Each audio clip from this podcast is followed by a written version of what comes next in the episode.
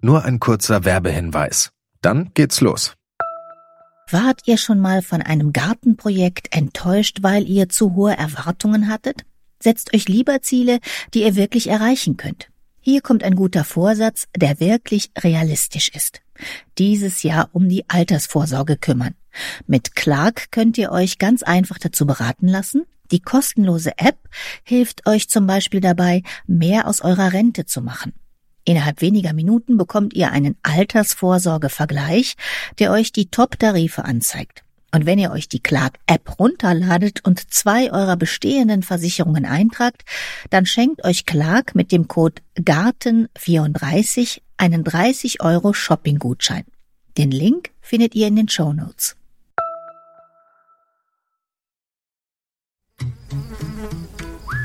Gartenradio mitten im Grünen. Es geht diesmal nicht um die Wurst, sondern um die Nuss, um die Haselnuss. Aber zwischen Haselnuss und Wurst, da gibt es tatsächlich eine Schnittmenge. Der Winter ist jedenfalls Haselnusszeit auf dem Teller und im Garten. Schon jetzt sorgen die Haselnusskätzchen für Abwechslung in der Landschaft.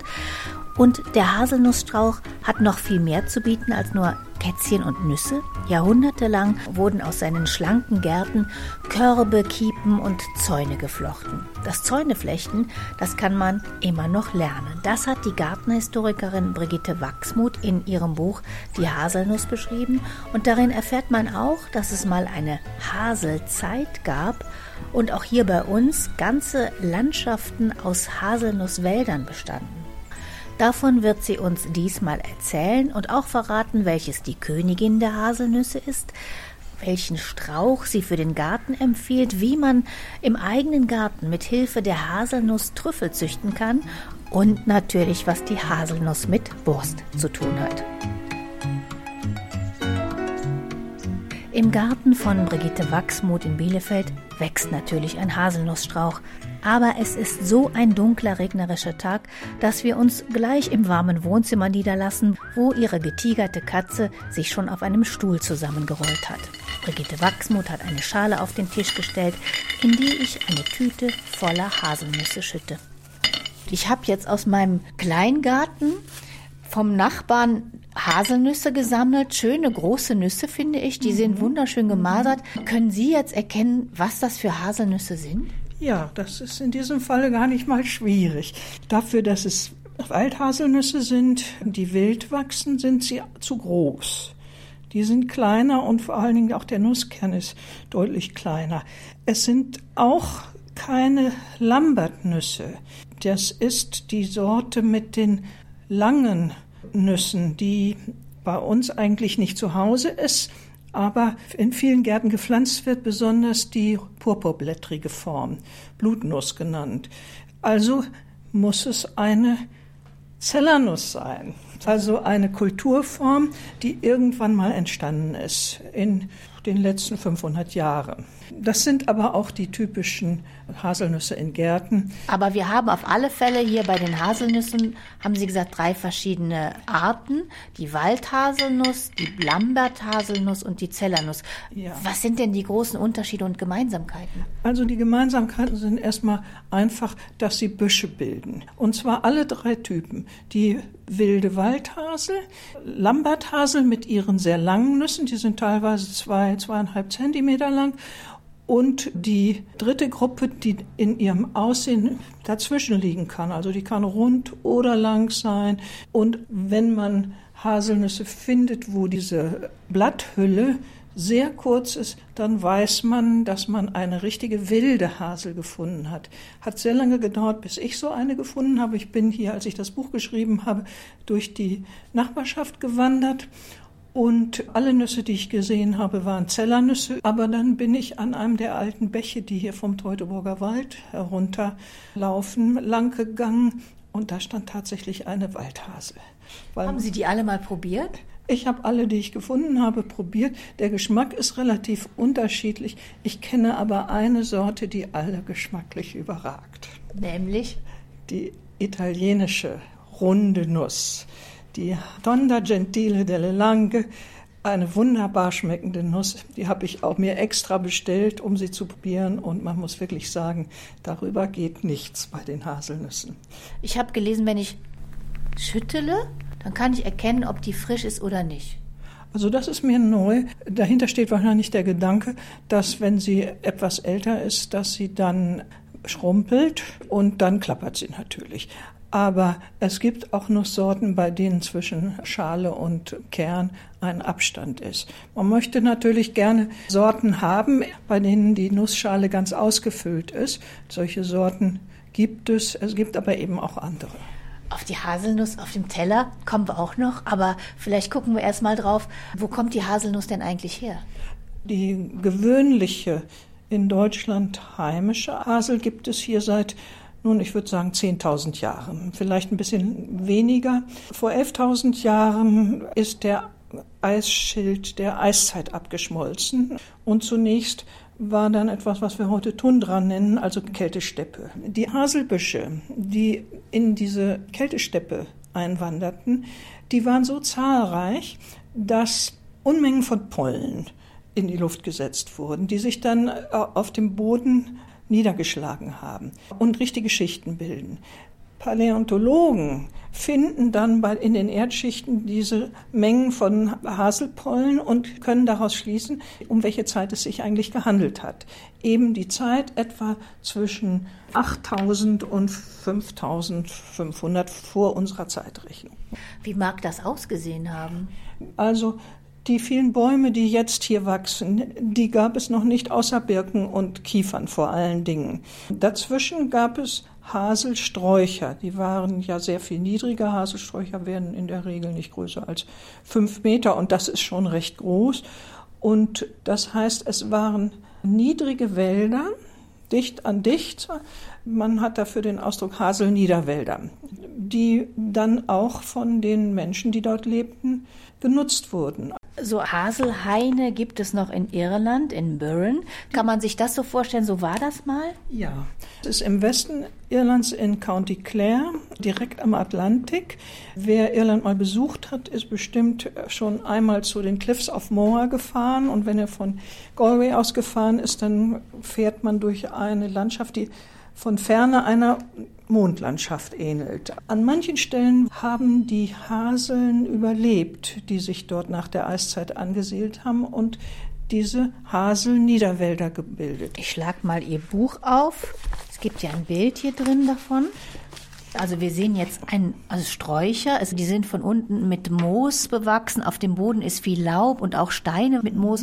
Also es ist eine ganz grüne, aber auch lichte Landschaft. Wie ist das, wenn man da so durchgeht? Magisch. Das muss man wirklich sagen. Dazu kommt diese Atmosphäre. Das Bild, auf das Sie hier gerade gezeigt haben, zeigt einen sehr frühen Austrieb. Man kann deutlich erkennen, dass es dort nicht dunkel ist. Es bleibt immer hell, weil das Blätterdach nicht dicht ist und auf dem Boden blühen alle möglichen Blumen. Moose haben Sie schon genannt, aber Fahne wachsen da auch. Man fühlt sich wie in einer verzauberten Landschaft. Es macht große Freude, da durchzuwandern und dann auf, sagen wir mal, eine heilige Quelle zu treffen oder Sie sehen kleine Tiere dadurch huschen, dadurch, dass da so eine vielfältige Pflanzenwelt ist. Und die Stimmung ist, ich kann das nur verzaubert nennen. Apropos verzaubert, schon die Römer haben ja dieser kleinen braunen Nuss hier jede Menge zugetraut, auch medizinische Wirkung. Ob die medizinische Wirkung zugetroffen hat, das weiß ich nicht so genau. Aber was man immerhin wusste, war, dass sie Gesundheitspotenzial haben, dass sie unter Umständen, wenn man zu viel davon ist, dick machen. Davor wurde bereits in der Antike gewarnt. Nüsse sind sehr gesund, sie enthalten Eiweiß und gute Fette, keine Kohlehydrate. Wenn man nicht zu viel davon isst, kann man nur dazu raten. Meine Mutter sagte immer 25 Gramm am Tag. Und die Römer dachten aber auch, dass Nüsse oder Nussschalen gegen Haarausfall helfen. Ja, solche Rezepte findet man in der alten medizinischen Literatur häufig. Das ging sogar so weit, dass man meinte, wenn man die Haselnuss verkohlte Schalen mit ein bisschen Öl mischt und das dann auf die Stirn reibt, dann werden die Augen der Kinder bekommen eine dunklere Iris. Das war wohl gewünscht. Und auch hier bei uns gab es sehr viele abergläubische Rituale, mit denen man meinte, Krankheiten vertreiben zu dürfen, also durch Übertragung auf eine Haselgärte zum Beispiel oder indem man im Frühling die Mädchen mit einer Haselrute schlug, damit sie fruchtbar werden. Der Haselaberglauben hat vermutlich seine Ursache, also ich nehme das zumindest an, darin, dass eben über Jahrtausende, muss man ja sagen, die Haselnuss unentbehrlich war. Das war der Strauch, den die Menschen in der Mittel- und in der Jungsteinzeit brauchten. Es ging einfach nicht ohne und darum wird man ihnen auch dann Zauberkräfte zugeordnet haben. Noch im 20. Jahrhundert wurde beispielsweise der Haselwurm gesichtet in Tirol. Eine Art Schlange mit einem Kopf wie ein Kind, das auch so jämmerlich weint wie ein Baby und vor dem man teilweise Angst haben muss, dass aber auch wenn man ihn fangen kann, bekommt man übernatürliche Kräfte. Das sind Geschichten, die, also ich würde sagen, unter den Begriff Volksaberglauben fallen. Hildegard von Bingen hat ja sogar als Aphrodisiakum in ihrer Kräuterlexikon gesagt, also Finger weg. Ja, Finger weg, ja, das muss man, glaube ich, richtig sehen. Also die Kelten und die Germanen haben wohl Haselnussrituale gehabt, von denen man annehmen kann, dass es sich um Fruchtbarkeitsrituale, also auch erotischer Art gehandelt hat. Das war ihr natürlich als Nonne ein Dorn im Auge. Aber diese alten Bräuche haben sich gehalten. In vielerlei Hinsicht ist die Haselnuss mit erotischen Vorstellungen verbunden. Und das ist manchmal recht amüsant für uns zu sehen, aber das ist natürlich sehr stark in richtigen Aberglauben umgeschlagen. Es wurde missbilligt, damit gegen Krankheiten vorzugehen, weil dann ja die Gefahr sehr groß ist, dass da wieder abergläubische Rituale dann ausgeführt werden. Also insofern, Hildegard von Bingen hat auch das weitergegeben, was die antiken Ärzte so gemacht haben, aber eben ungern, weil ihr daran diese andere Seite nicht so gefallen hat. Und dann, so im 19. Jahrhundert, da haben sich Pomologen erstmalig um die Haselnuss bemüht. Pomologen, da denkt man eigentlich an Äpfel. Warum waren denn die Pomologen zuständig für die Haselnuss? Also Pomologen sind für jegliche Art von Obst zuständig. Das heißt, Haselnuss ist ein Obst. Ja, früher sagte man dazu Schalenobst. Der Begriff ist so ein bisschen untergegangen. Walnüsse, Mandeln, das war Schalenobst. Aber sie gehörten eben zu dem Obst, über das sich die Menschen im 18. und 19. Jahrhundert viele Gedanken gemacht haben. Oft waren das zum Beispiel Pastoren, die ihren Schäfchen beibringen wollten, wie man einen Obstgarten führt. Einfach auch, um den Ernährungszustand der Bevölkerung zu verbessern. Die meisten Pomologen waren Gärtner und das, was sie an Erfahrungen gesammelt haben, wie man Sorten unterscheidet insbesondere, aber natürlich auch, wie man sie kultiviert, das wurde in dieser Zeit in Büchern aufgeschrieben. Das waren also keine Wissenschaftler, sondern Erfahrungslehrer. Und sehr schnell zeigte sich, dass man doch Sorten sehr genau beschreiben muss damit man weiß, womit man es zu tun hat. Und es gibt eben aus dieser Zeit auch eine Menge Beschreibungen von Haselnüssen. So um 1780 gab es bereits mehrere Sorten von Nüssen, also die Lambertnuss zum Beispiel oder aus Italien waren auch Nüsse bereits zu uns gekommen. Etwa fünf bis sechs Sorten hat es seit der frühen Neuzeit gegeben. Und dann begann man damit zu züchten. Und dann bekam man auch Nüsse, die waren größer als das, was man vorher hatte. Da gibt es einen, der ist mir aufgefallen, der hieß Büttner. Büttner gab es ja, der hat eigentlich mit der Pomologie der Haselnüsse angefangen. Danach kam einer, der ist vielleicht noch ein bisschen interessanter, das war Burchard. Burchard wurde auch der Held der Haselnüsse genannt. Er hat nämlich unglaublich viele Sorten gezüchtet, von denen es übrigens auch noch einige sehr schöne gibt. Und er hat alles aufgeschrieben, was man überhaupt über Haselnüsse wissen kann. Und er hat es auch gesammelt. Er hatte also äh, mehrere hundert verschiedene Sorten, die leider alle verloren sind mit seinem Tod, weil sein Sohn von Haselnüssen nichts wissen wollte.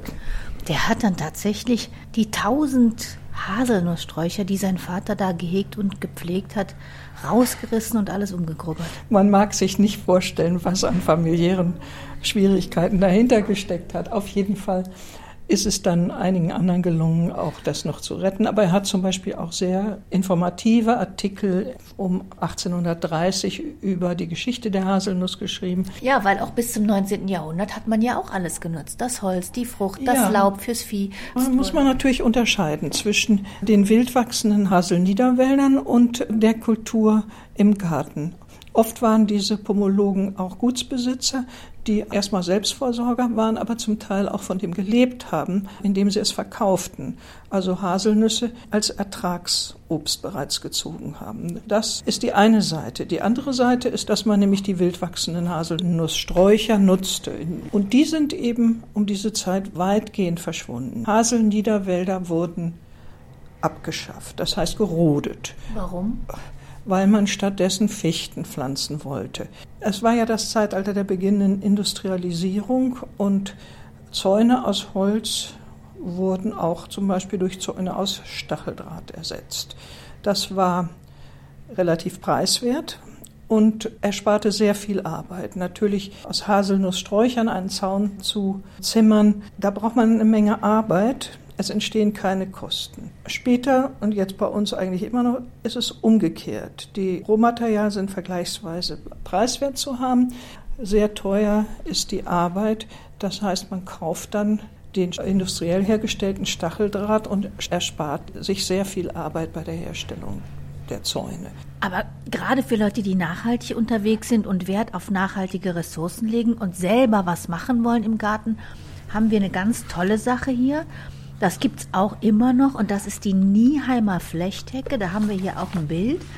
Also das ist ein gewachsener Zaun. Ja, also es ist eine sogenannte lebende Hecke. Sie sieht dadurch, dass die Haselgärten relativ stabil sind, also beispielsweise stabiler als die zarten Weidenzweige, sieht sie sehr zaunähnlich aus. Das Lebendige besteht darin, dass man eben Haselsträucher in 1 Meter, 1,50 Meter 50 Abstand gepflanzt hat, sie erst eine Zeit lang wachsen lässt und dann den stärksten Stamm abschlägt. Dadurch sind Zaunpfosten entstanden. Die Nebentriebe wachsen natürlich weiter, die werden runtergebogen und miteinander verflochten und so entsteht eine zaunartige Struktur. Früher diente das dazu, Viehweiden einzugrenzen. Man konnte das, was abgeschnitten werden musste jedes Jahr, das war eine ganze Menge, konnte man an das Vieh dann auch verfüttern. Außerdem hatte man auch noch Nüsse wenn auch nicht so viele, wie wenn man einen den Busch frei wachsen lässt. Und das ist heute tatsächlich immaterielles Kulturerbe und es gibt einen Ort, Nieheim, und da ja, kann man das lernen. Nieheim ist im Weserbergland und man kann in der Zeit des Austriebs, würde ich empfehlen, dorthin fahren, um sich die Schönheit der Hecken anzugucken. Es gibt auch Kurse im Spätwinter, wenn die Hecke geschnitten werden muss. Also Pflege hat sie schon nötig, wo man das selber lernen kann. Man muss natürlich dazu sagen, auch da gilt, es lässt sich nur gut machen, wenn man ein großes Grundstück hat, nicht? Denn das ist eine Gestaltungsform, die eben voraussetzt, dass man eine ganze Reihe von Haselsträuchern pflanzt. Man kann sich ja vorstellen, wenn man pro Meter ein bis zwei Pflanzen setzt, dass man doch dann, um einen optischen Eindruck zu erzielen, doch davon einige Meter braucht, die in größeren Rahmen oder da, wo man einen Naturgarten anlegen will, natürlich wunderbar kommen wir doch mal zu dem Punkt, der bis heute geblieben ist, und zwar kulinarisch die Haselnuss auf dem Teller und in der Küche. Die Haselnuss wir haben es schon ein bisschen gehört, war einfach immer anerkannt als gesundes Nahrungsmittel. Ja, wobei es eben vor allen Dingen ein nahrhaftes Nahrungsmittel war. Und irgendwann kam ja dann ein massiver Angriff auf die Hüften aus Italien mit Haselnusscreme. Also man muss dazu sagen, wenn man Haselnüsse röstet, entsteht so ein wunderbares Aroma, das so verlockend ist, dass man eigentlich kaum widerstehen kann. Und ein gewisser Herr Ferrero, glaube ich, ist auf die Idee gekommen, dass in Italien schon seit einiger Zeit vorhandene Nougat, eine Mischung aus Schokolade und dieser einer gerösteten Haselnussmasse, dann auch noch in einer Form zu bringen, die man aufs Brot streichen kann oder aufs Brötchen. Sie wissen alle, wovon ich spreche. Ne? Gibt ja auch genügend Nachahmer, aber der hatte die Idee. Ja, und man muss zunächst einmal dazu sagen, diese Nougat-Schokocreme enthält weit weniger Nüsse, als man nach dem Geschmack vielleicht erwarten könnte, weil das ein sehr intensives Aroma ist. Sie enthält großenteils Zucker und dieser attraktive Geschmack ist eigentlich auch erst deshalb populär gewesen, weil Ferrero unter diese Nougat-Creme noch ein bisschen mehr Zucker gemischt hat. Und leider übrigens auch Palmfett, das muss man auch sagen.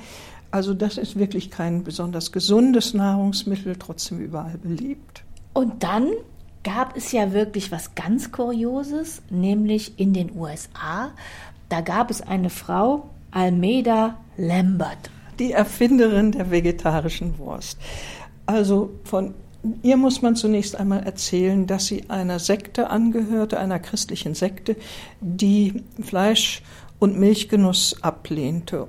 Außerdem hat es sich ergeben, dass ihr Mann Nussmühlenproduzent war. Beides hat sie dazu inspiriert, ein Nusskochbuch zu schreiben. Ich würde vermuten, dass es überhaupt das erste Nusskochbuch ist, das sie damit publiziert hat. Ende des 19. Jahrhunderts. Und in diesem Nusskochbuch finden sich die ersten Rezepte für die Verwendung von Nüssen in einer vegetarischen Wurst. Das Rezept ist recht schlicht, muss ich sagen. Es sieht auch noch nicht aus wie Wurst, aber sie hat es Wurst genannt. Filbert Sausage und hat auch noch gleich eine passende Soße ebenfalls aus Nüssen dazu mitgeliefert. Damit war die vegetarische Wurst in der Welt. Filbert Sausage. Filbert Sausage, geriebener Zwieback, das gehörte auch zu ihren Besonderheiten. Haselnussmehl, das wurde in dem Unternehmen ihres Mannes hergestellt. Salbei als Gewürz und Salz. Und daraus wurde ein fester Teig hergestellt. Der hielt sich nicht in Wurstform, aber im Ofen gebacken entstanden kleine Küchlein und sie hat das eben Sausage, also Wurst genannt. Haben Sie das mal versucht nachzukochen? Also ich koche gar nicht mit Haselnüssen, höchstens mal gehackte Haselnüsse in brauner Butter, um sie auf Schwarzwurzeln zu geben oder auf Brokkoli. Und natürlich gibt es auch Leute, die darauf verzichten, weil sie gegen Nüsse allergisch sind. Sind Haselnüsse weniger allergisch, wenn die geröstet sind? Das hört man manchmal. Ich weiß allerdings nicht, äh, ob Haselnussallergiker sich darauf verlassen können. Inwieweit äh, das stimmt, weiß ich nicht. Es sollen manche Allergene abgetötet werden durch das Rösten, aber halt offenbar auch nicht alle. Äh, da es sehr schlimme Formen von Haselnussallergie gibt, die bis zum anaphylaktischen Schock gehen, ist es, glaube ich, wirklich besser, wenn man weiß, dass man Haselnussallergiker ist, sie nur von weitem anzuschauen.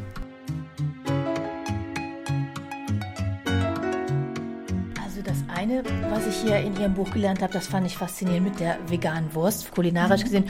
Und das andere, dass Deutschland mal einer der größten Trüffelproduzenten war.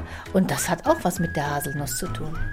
Deutschland war ein großer Trüffelproduzent vor dem Zweiten Weltkrieg bis 1933. Der Trüffelhandel war weitgehend in jüdischer Hand und wurde deshalb von den Nazis ganz schnell verboten. Und das hat eigentlich dazu geführt, dass das bei uns völlig vergessen wurde. Haseln und Trüffeln haben viel miteinander zu tun, weil die Trüffeln mit der Haselnuss gerne eine Symbiose eingehen. Das Trüffelmyzel, das sind die kleinen Faserchen, nicht der Fruchtkörper, sondern das, das eigentliche Trüffellebewesen. Pilze sind ja keine Pflanzen. Das umhüllt die Wurzeln der Haselnuss. Dann tauschen die beiden Lebewesen das aus, was dem jeweils anderen nützlich ist. Für die Haselnuss sind das die wertvollen Inhaltsstoffe des Bodens, die sie so besser aufschließen können. Und die Trüffel bekommt dafür Kohlehydrate, die das Chlorophyll der Bäume produziert hat. Das heißt, wenn man Trüffeln sucht, dann findet man sie unter bestimmten Bäumen. Das können sehr unterschiedliche Arten sein. Unter Haselsträuchern sind auch sehr wertvolle Trüffel. Es gibt in Deutschland eine weit größere Zahl von Trüffelarten, als man sich eigentlich denken kann. Nicht alle schmecken gut, aber es gibt so ein paar, die sehr gut schmecken. An erster Stelle die Perigord-Trüffel, die ungeheuer teuer ist, und dann Sommer- und Wintertrüffel, die man preiswerter bekommen kann. Besonders diese beiden letzten, die wachsen auch bei uns sehr gut und man hat in den letzten Jahren Trüffelplantagen angelegt, in geringem Umfang auch bei uns, in denen mit dem Pilzsporen infizierte Bäume und Sträucher in Plantagen angepflanzt wurden. Und Haseln haben einen großen Vorteil gegenüber Bäumen, die sind schneller groß, so dass man schon nach relativ wenigen Jahren, wenn man alles richtig gemacht hat, Trüffeln ernten kann. Und man weiß sogar, wo sie zu finden sind, weil sie eben in der Plantage vorkommen. Braucht also nicht etwa einen Hund oder ein Schwein auszubilden, um die suchen zu lassen. In anderen Ländern, vor allen Dingen dort, wo es etwas wärmer ist als bei uns, da ist das gang und gäbe. Also die Hälfte der derzeitigen Trüffelweltproduktion stammt bereits aus Plantagen. Man kann es natürlich auch bei uns versuchen und man kann diese kleinen geimpften Haselsträucher auch bei uns kaufen, so dass man es sogar im eigenen Garten mal versuchen kann. Muss allerdings ein bisschen darauf achten, dass man den geeigneten Boden hat. Der muss recht locker und kalkhaltig sein. Also hier zum Beispiel hätte das wenig Sinn, weil wir haben hier schweren Lehmboden. Das mag weder die Hasel noch die Trüffel. Die Hasel wächst zwar trotzdem, aber der Trüffel wird das nicht gefallen. Trüffelbaum heißt das dann? Kann man mhm. online bestellen und dann steht dann eben, das sind Haselbaumsträucher und die sind dann ja. geimpft mit dem Myzel. Wie erntet man die denn dann? Buddelt man die aus? Bleibt der Hasel bestehen? Mit den Fingern. Und dann muss man den neu impfen? Nein, diese Verbindung zwischen Trüffel und dem Haselstrauch, die bleibt bestehen. Also wenn man nicht gerade vielleicht mit dem Boden irgendetwas anstellt, was die abtötet. Umflügen fällt mir da als erstes ein oder mit Kunstdünger düngen, das könnte durchaus sein, dass das nicht gut ist. Aber eigentlich bleibt die bestehen und man kann jedes Jahr schauen, ob sich vielleicht die eine oder andere Trüffel zeigt. Das sind die Fruchtkörper.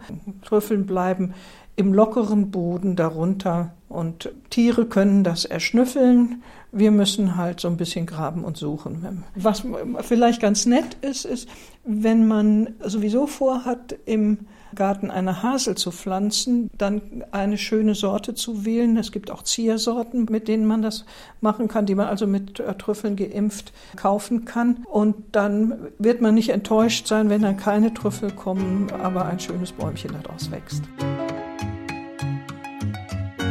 Unabhängig davon, ob ich jetzt einen Haselnussstrauch mit Trüffel an den Füßen haben möchte oder ohne.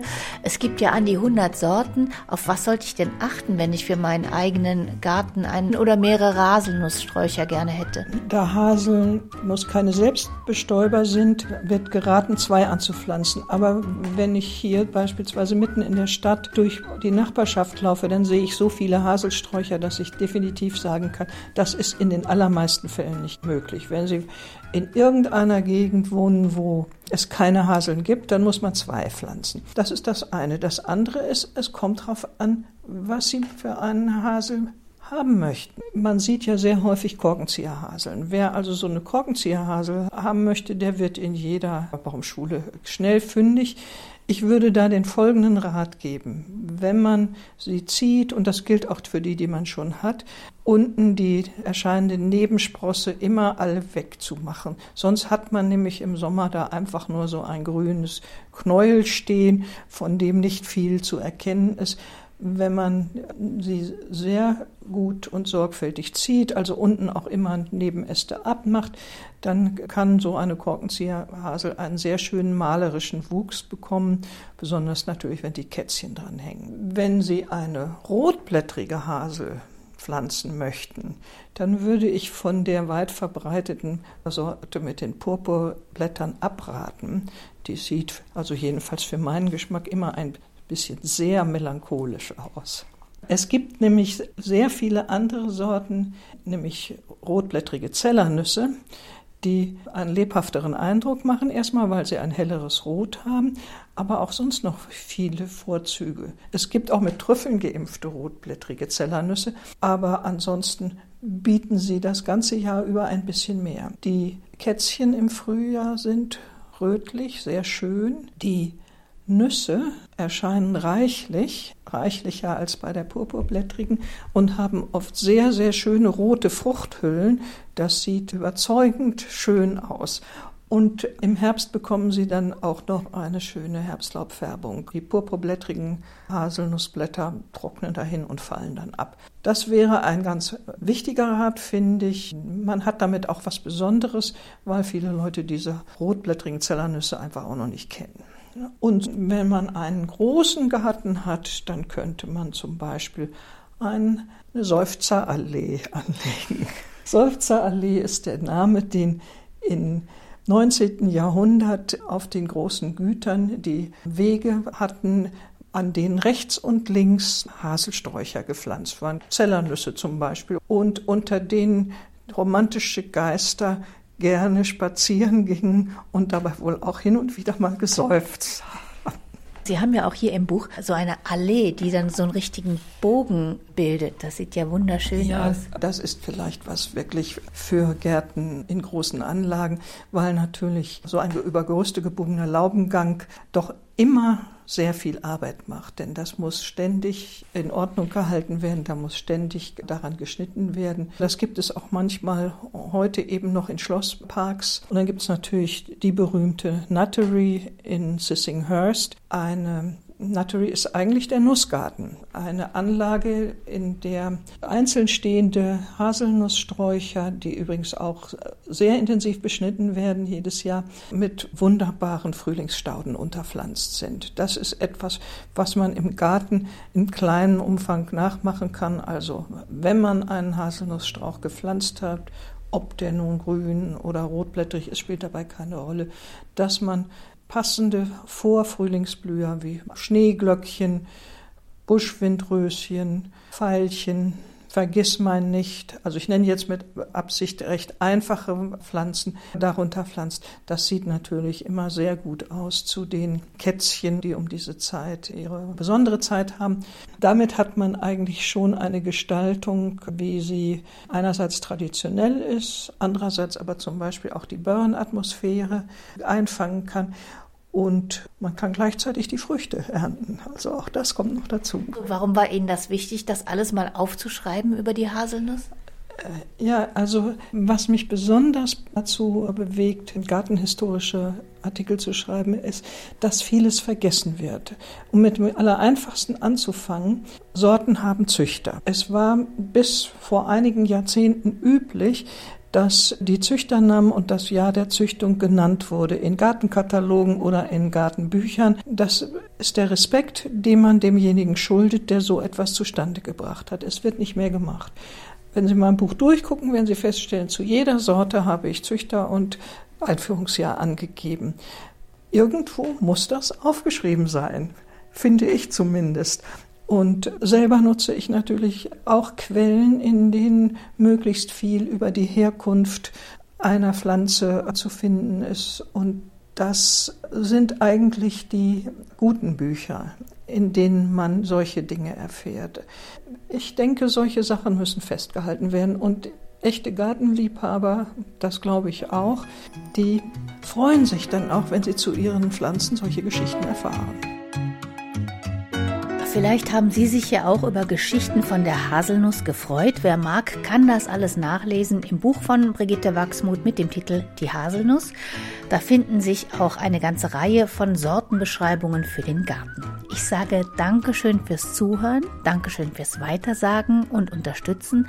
Mein Name ist Heike Sikoni. Machen Sie es gut.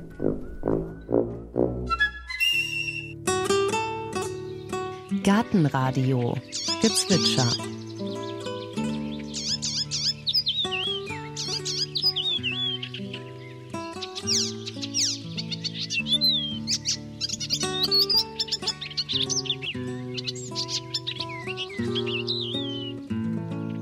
Das war der Gelbspötter.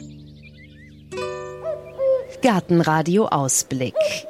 In der nächsten Folge geht es um ein immergrünes Süßgras.